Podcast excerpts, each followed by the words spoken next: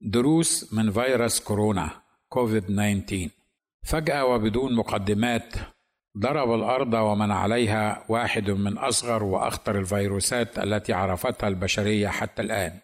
فقلب موازين كل الأمور في المسكونة كلها. وكأنه عفريت أو روح شيطاني من أقسام الأرض السفلى. أتحدث عن فيروس كورونا الذي حضره الصينيون فيما يعرف بالسوق المبلل أو ال wet market وهو السوق الذي فيه يبيعون ويشترون ويأكلون الطيور والحيوانات الحية والميتة التي تؤكل والتي لا تؤكل.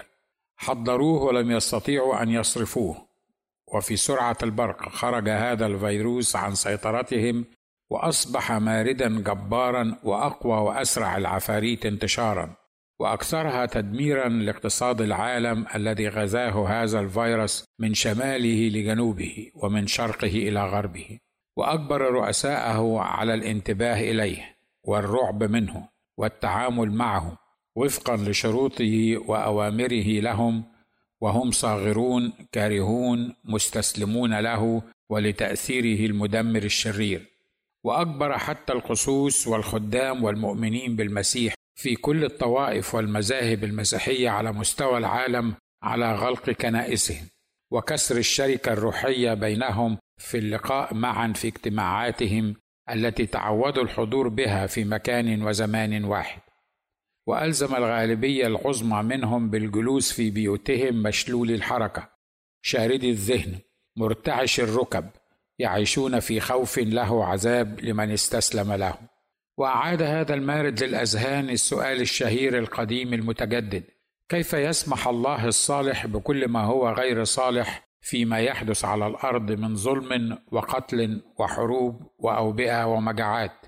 السؤال الذي يسأله الغالبية العظمى من البشر عند حدوث فاجعة شخصية أو عالمية لا يمكن تفسيرها. كانتشار وباء أو نشوب حرب بين البلاد المختلفة أو قتل أطفال ونساء لا حول لهم ولا قوة وسحقهم بين رحى حروب لا ذنب لهم في إشعالها أو في حادث تدمير لكنيسة يقف فيها المصلون خاشعين أمام إلههم طالبين عفوه وصفحه ورحمته وغيرها من الأمثلة الكثير.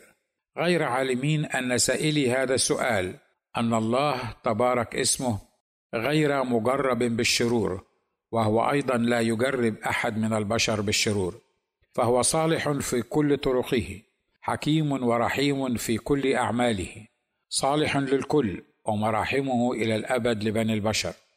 إنما يجرب بنو الإنسان إذا انجذبوا وانخدعوا من شهواتهم ونهمهم في اختراع أسلحة الدمار الشامل والتي من بينها الأسلحة البيولوجية الفيروسية أو البكتيرية أو نشر الفساد الأدبي والأخلاقي والديني في الأرض أو محاولة التسلط بدلا من الله سبحانه في مملكة الناس وبعيدا عنه تبارك اسمه أو العيش كالحيوانات فاعلين الفحشاء بعضهم ببعض دون استخدامهم بل ورفضهم المتعمد للحكمة الإلهية السماوية النازلة من فوق من عند أبي الأنوار والتي تضع للإنسان حدودا لا يجب أن يتعداها. الأمور التي هي ضد إرادة الله وتدبيره الصالح للإنسان والتي تجلب غضبه وعقابه على فاعليها. وكعادتي عندما يتعرض العالم أو جزء أو جماعة منه لحادث أو مرض أو وباء جسدي أو روحي فإنني أجد نفسي مقارنا لكل ما يحدث حولي بسيطه وخطيره صغيره وكبيره بما يحدث في الكنيسة اليوم. ومدى تأثيره وانعكاساته عليها وما إذا كان قد حدث نفس هذا الأمر في العالم من قبل وما دونه الكتاب المقدس عن أسباب حدوثه في القديم وكيفية علاجه والشروط الملزمة والقوانين الكتابية التي وضعها القدير للتغلب على مثل هذا الشر أو الحرب أو الظلم أو الوباء. وبكل أسف أقول أن الكنيسة جسد المسيح متجاهلة أو متناسية. قول المسيح تبارك اسمه أقول لكم يا أحبائي لا تخافوا من الذين يقتلون الجسد وبعد ذلك ليس لهم ما يفعلون أكثر. بل أريكم ممن تخافون. خافوا من الذي بعدما يقتل له سلطان أن يلقي في جهنم. نعم أقول لكم من هذا خافوا. أجد الكنيسة كجسد واعضاؤه أفرادا في الغالبية العظمى من مثل هذه الأوقات والأزمات هي من تحصد النتيجة الأكبر من فقدان الرؤية الثاقبة وعدم تمييز الأمور بطريقة روحية صحيحة وبالتالي فهي تحصد الكثير من الخسارة والحيرة والفشل والعجز عن الإصلاح والرجوع إلى ما كانت عليه من قوة وتأثير في المجتمعات من حولها قبل وقوع الحدث. والغريب أن الكنيسة قادتها والغالبية العظمى من شعبها تهتم وتحتاط وتنشغل وتقاوم وتجتمع لتصلي ضد فيروس واحد. مميت فتاك مع أنه لا يستطيع إلا أن يقتل الجسد فقط. أكثر جدا من اهتمامها ككنيسه بمجموعة فيروسات مميتة فتاكة تجول حرة داخل جسدها وتسيطر عليه وتقوده وتجبره على عمل ما يغضب الهها ومسيحها. تلك الفيروسات التي لا تقتل فقط الناس غير المولودين ثانية من الله بل ولها سلطان أن تلقيهم في جهنم النار. وهي أيضا تهاجم عقول المؤمنين ومراكز تركيزهم الروحي وتمسح من عقولهم كل ما خزنوه فيها من تعاليم صحيحة منذ نعومة أظفارهم في مدارس الأحد حتى بلوغهم من العمر عتية. كما يمسح ملف ما مخزون منذ عشرات السنين في كمبيوتر الحياة. وما من شك أن هذه الفيروسات الروحية تضعف المؤمنين فيعيشون في حالة من الحيرة والفشل والارتداد عن الله الحي الحقيقي. والتي منها على سبيل المثال لا الحصر فيروسات التعاليم الدينية الصوفية في المسيحية ولاهوت المحبة الحر أو العداوة المر الذي هو في رأيي الخاص أخطر بما لا يقاس على الكنيسة كجسد المسيح من فيروس كورونا الذي نحن بصدده. هذا بالطبع إلى جانب فيروسات أخرى كثيرة مصاب بها جسد المسيح على الأرض الكنيسة كمجموعة فيروسات الترجمات الشريفة وغير الشريفة للكتاب المقدس ومجموعة فيروسات التقارب بين الطوائف المسيحية المختلفة المبني على أي طريق آخر سوى الخضوع الجماعي للروح القدس الواحد والوحيد القادر على عمل وحدة روحية حقيقية متينة بين المؤمنين من كل الطوائف والمذاهب المسيحية في العالم أجمع.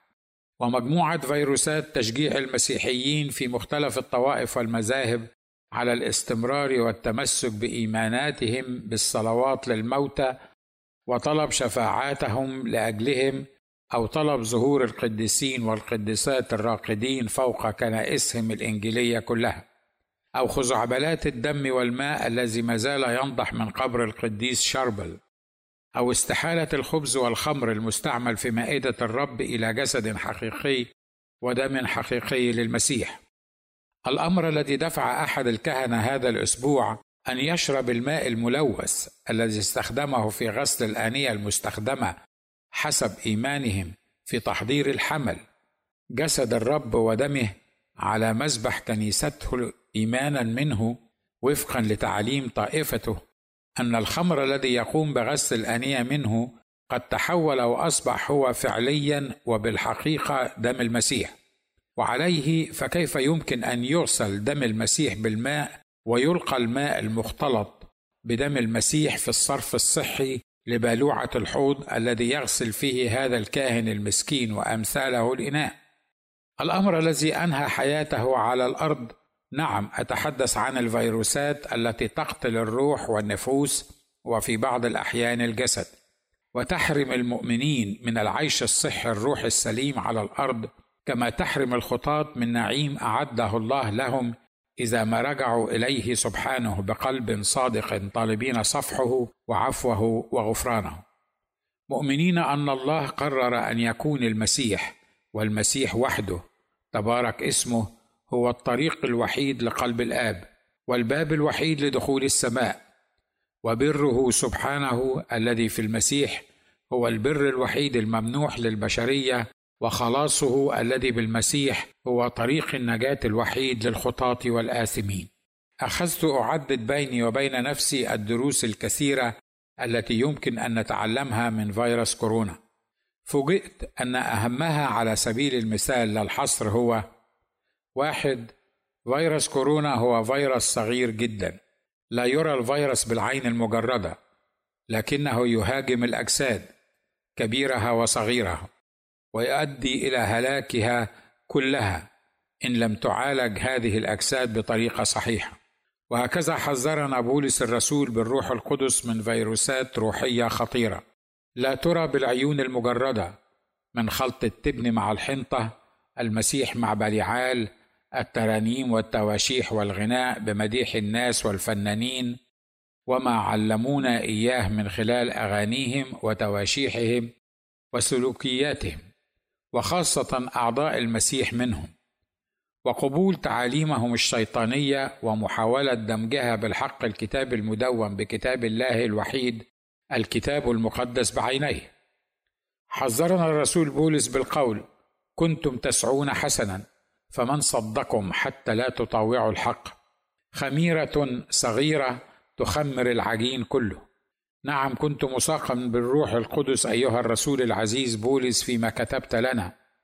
فها نحن نرى عجين الشر والخبث والضلال والهرطقات قد اختمر حتى طفحت الآنية الحاملة لهذا العجين الشرير المختمر وانسكبت فوق رؤوس وفي عقول السلماء من المؤمنين بالكنائس فصدتهم حتى لا يطاوعوا الحق ويرونه كأنه الباطل.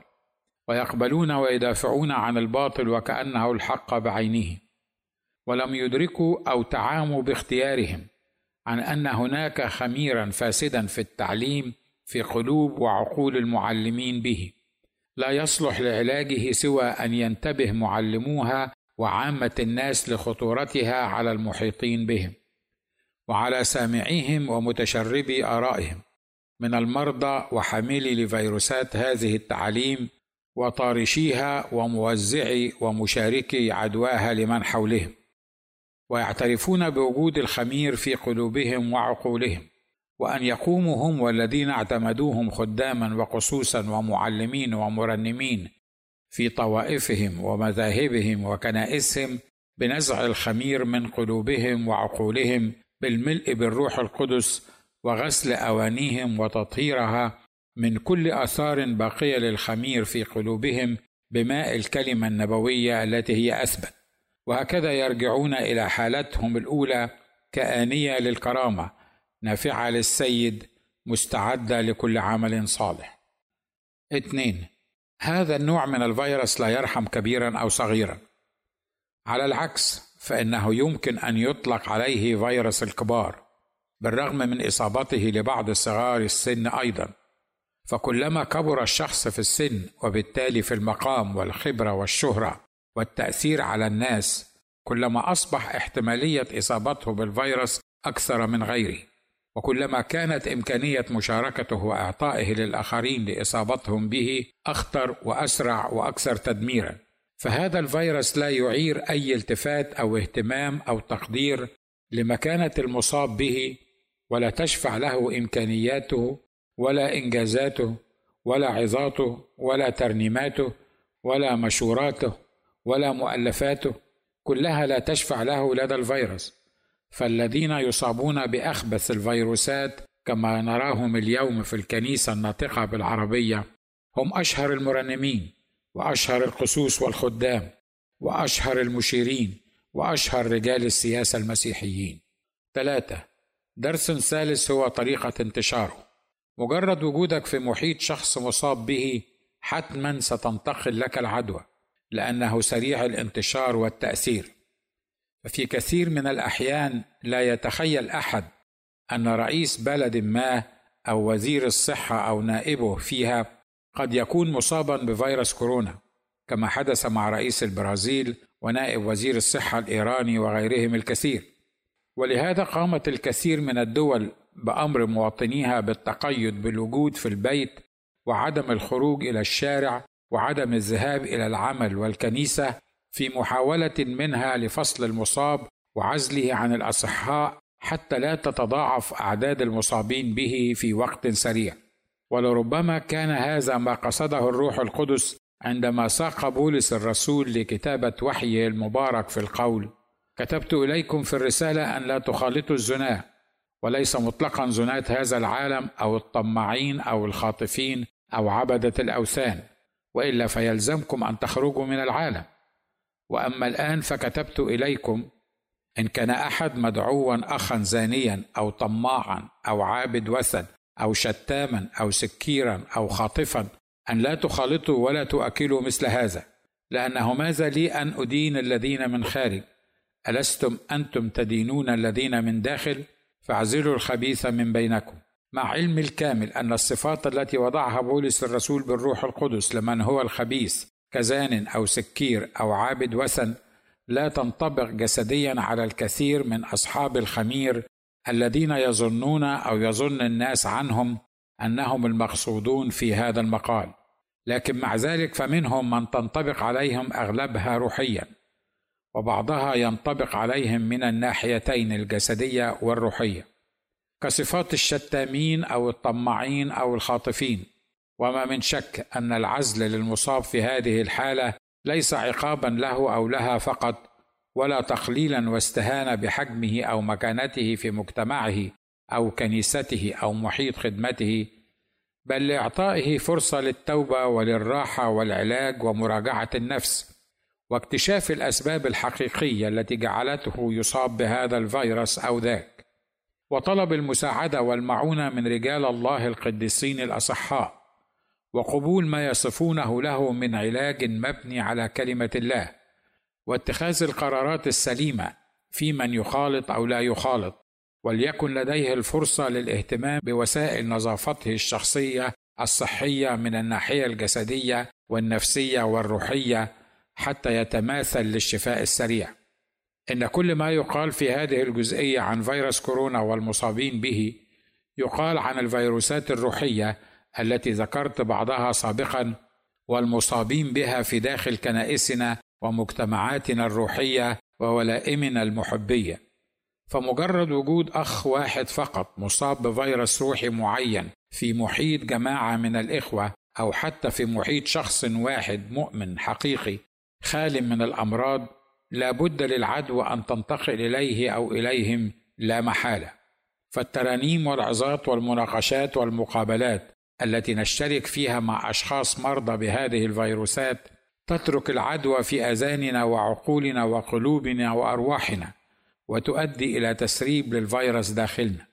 علما بأن هناك من هم حاملين للفيروس ولكن لا تظهر أي أعراض للمرض عليهم. مع أن المرض يمكن أن يكون متاصلا فيهم منذ شهور أو سنين. فماذا ونتوقع وننتظر من أشخاص تركوا عائلاتهم لمدة شهور كثيرة وسافروا لأراض بعيدة وتعرضوا لأخطر الفيروسات المتواجدة في أسوأ الكتب والمكتبات التحت أرضية في أماكن عبادة منعزلة عن العالم وما فيه.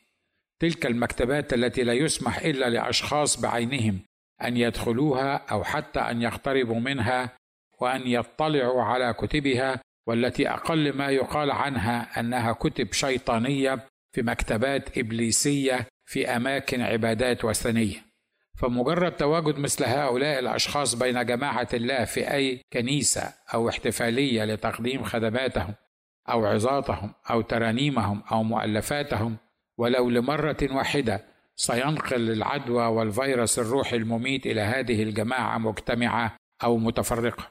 وبالرغم من تحذير القسوس والأفراد والجماعات والكنائس والطوائف من بعض الأشخاص المرضى ببعض هذه الأمراض والفيروسات والذين يدعونهم إلى كنائسهم وفي بعض الأحيان يعيشون معهم وبالرغم من نصيحتهم أن لا يقوموا بدعوة أي من هؤلاء المصابين إلى فضائياتهم أو كنائسهم والسماح لهم بالوقوف على منابرهم لتقديم تعاليم أو ترانيم أو ندوات أو محاضرات فإن كثيرا من الرعاة والخصوص والقادة لا يزالون وسيظلون مصرين على دعوتهم بل والتباهي بوجودهم معهم في كنائسهم.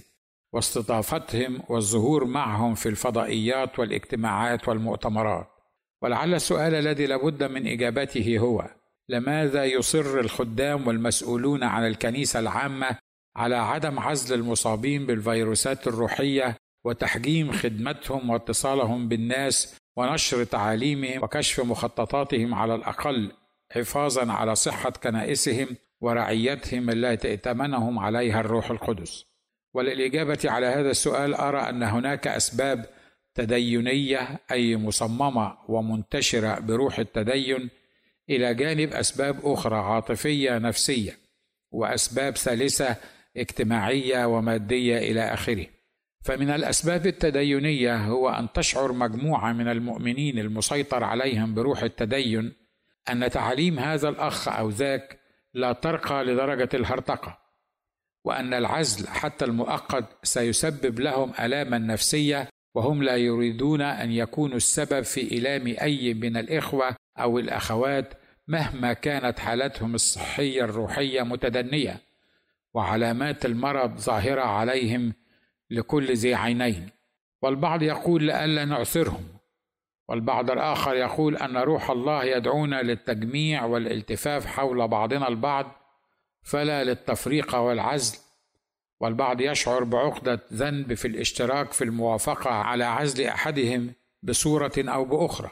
والبعض لا تهمهم هذه الموضوعات من قريب أو بعيد. والبعض يحرفون الكلام عن موضعه ويستخدمون الآيات الكتابية في غير موضعها الصحيح فيقولون من كان منكم بلا خطية فليرمها اولا بحجر. أو اعترفوا بعضكم لبعض بالزلات. أو مكنوا له المحبة أو أو أو غيرها الكثير.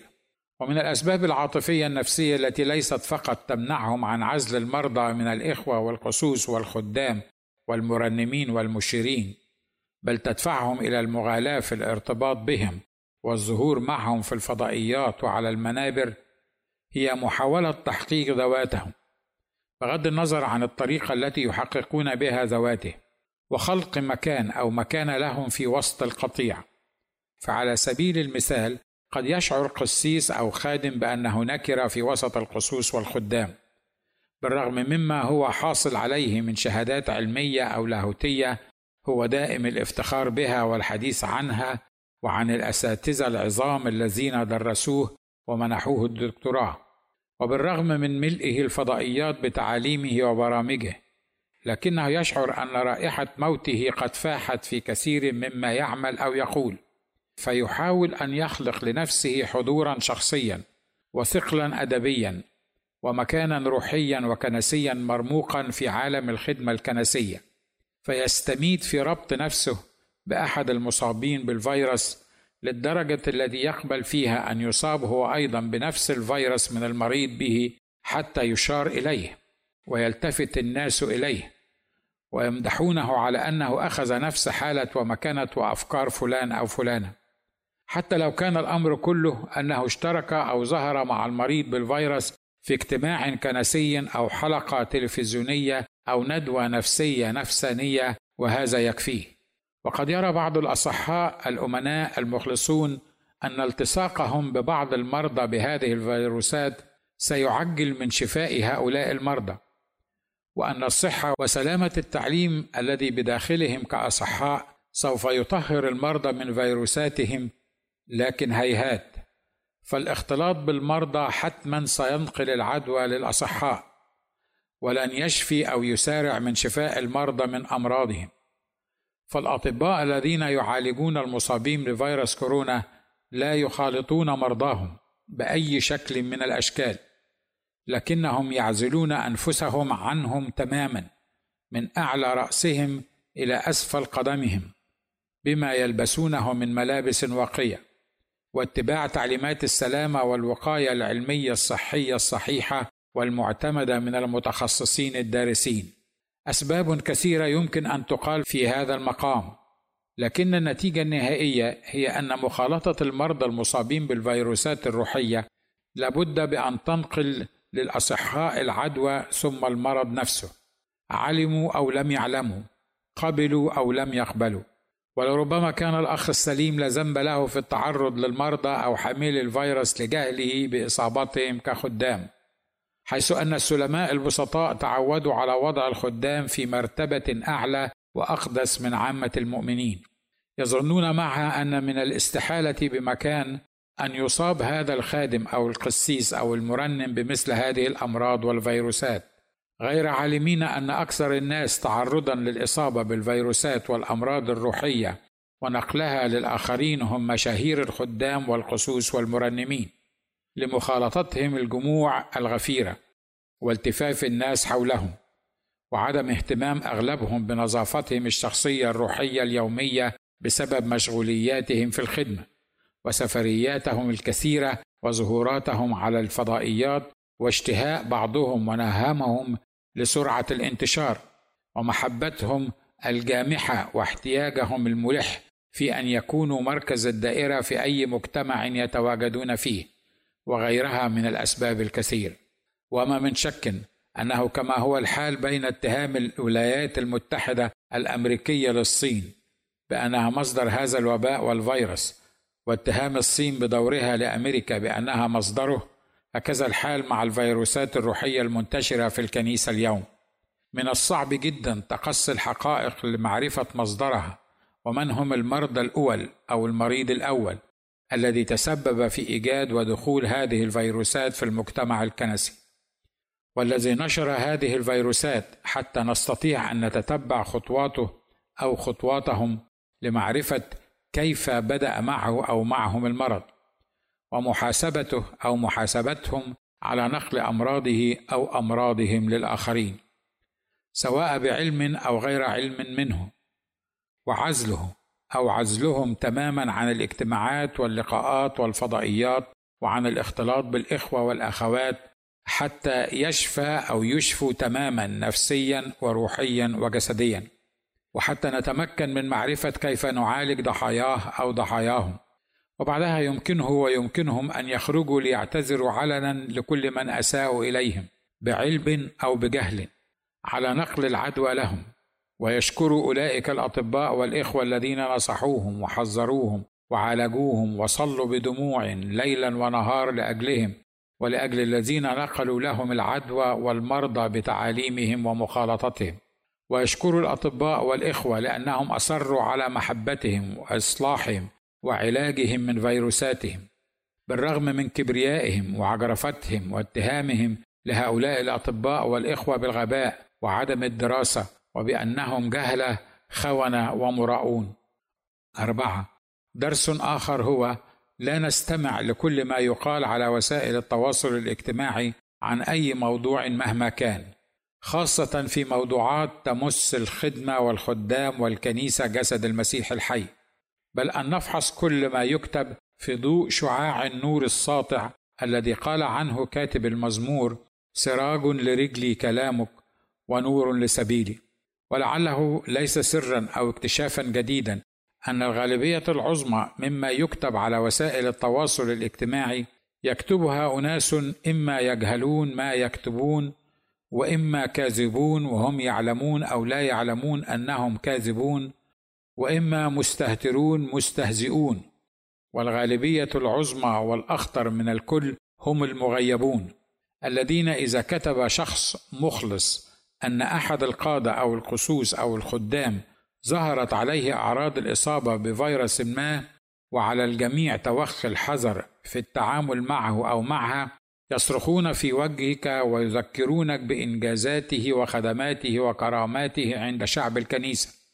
وإذا حاولت أن تشرح لهم أن الأمر لا يتعلق بشخص أو خدمة أو إنجازات أو مكانة خادم أو قسيس أو مرنم أو مشير بل ما أنت إلا منبه للناس لحالتهم خوفا عليهم ومحاولة مساعدته ليقتنع أنه مريض ويحتاج إلى علاج سريع والالتزام بقواعد الحجر الصحي خوفا عليه وعلى من حوله من الإخوة والأخوات البسطاء لن يسمع لك أحد. وتكون كمازح في أعينهم أو مغرضا أو حتى شريرا لأنك تتكلم على أخيك أو أختك بما يظنونه أنه السوء. ومنهم من يقولون لك لماذا لا تتكلم معه أو معها عن مرضه بينك وبينه بالتليفون الخاص؟ غير عالمين أن علاج الفيروسات الخطيرة هذه لا يمكن علاجها بالتليفون الخاص ولا بالاتصال بكل من اصيبوا من هذا الخادم أو القس أو المرنم بهذا المرض الفيروسي الخطير عن طريق اتصالات خاصة بهم. فلا أحد يستطيع أن يحصي عدد المرضى الذين أصابتهم هذه الفيروسات المختلفة. لذا فوجب الإعلان العام لا الخاص لقد حاولت كثير من الدول معالجة مرضاهم أو وقاية السلماء والتخلص من هذا الفيروس بطرق عدة. فمنهم من أخفى حقيقة إصابة أي من مواطنيه حتى إنزاح الستار وانكشف المستور.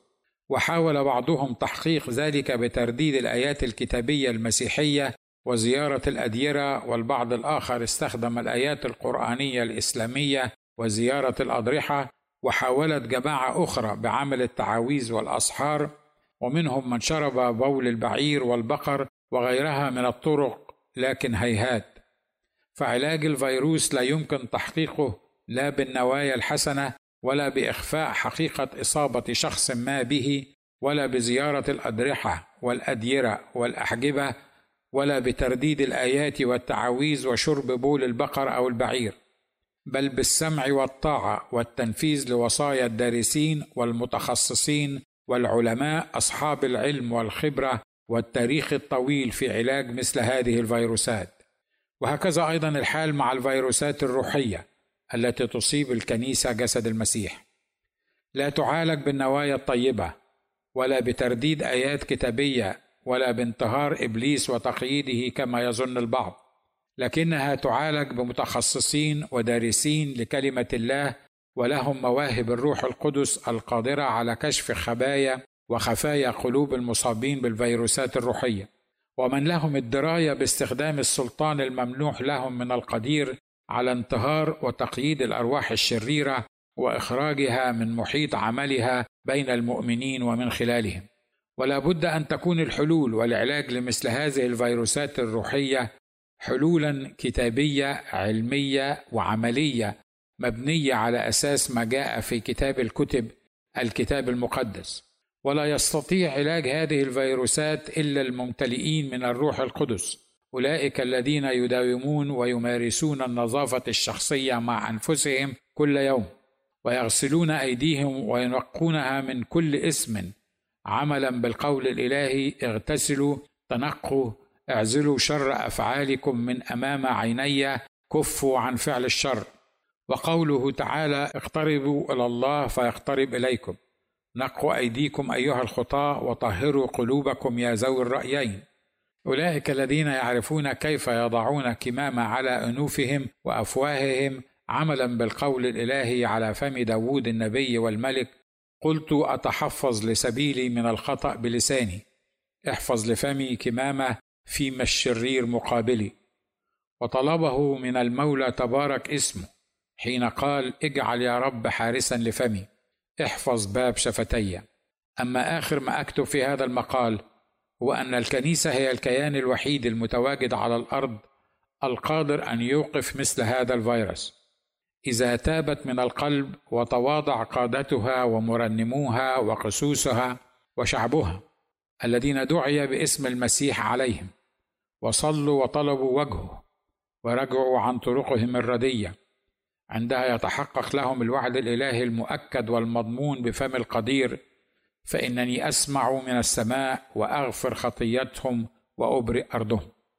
لأن الكنيسة ببساطة هي الكيان الوحيد الذي أوصاه العلي نفسه وأعطاه قدرة خارقة للطبيعة. مكلفا إياهم قائلا اشفوا مرضى طهروا برصا أقيموا موتى أخرجوا شياطين. مجانا أخذتم مجانا أعطوا.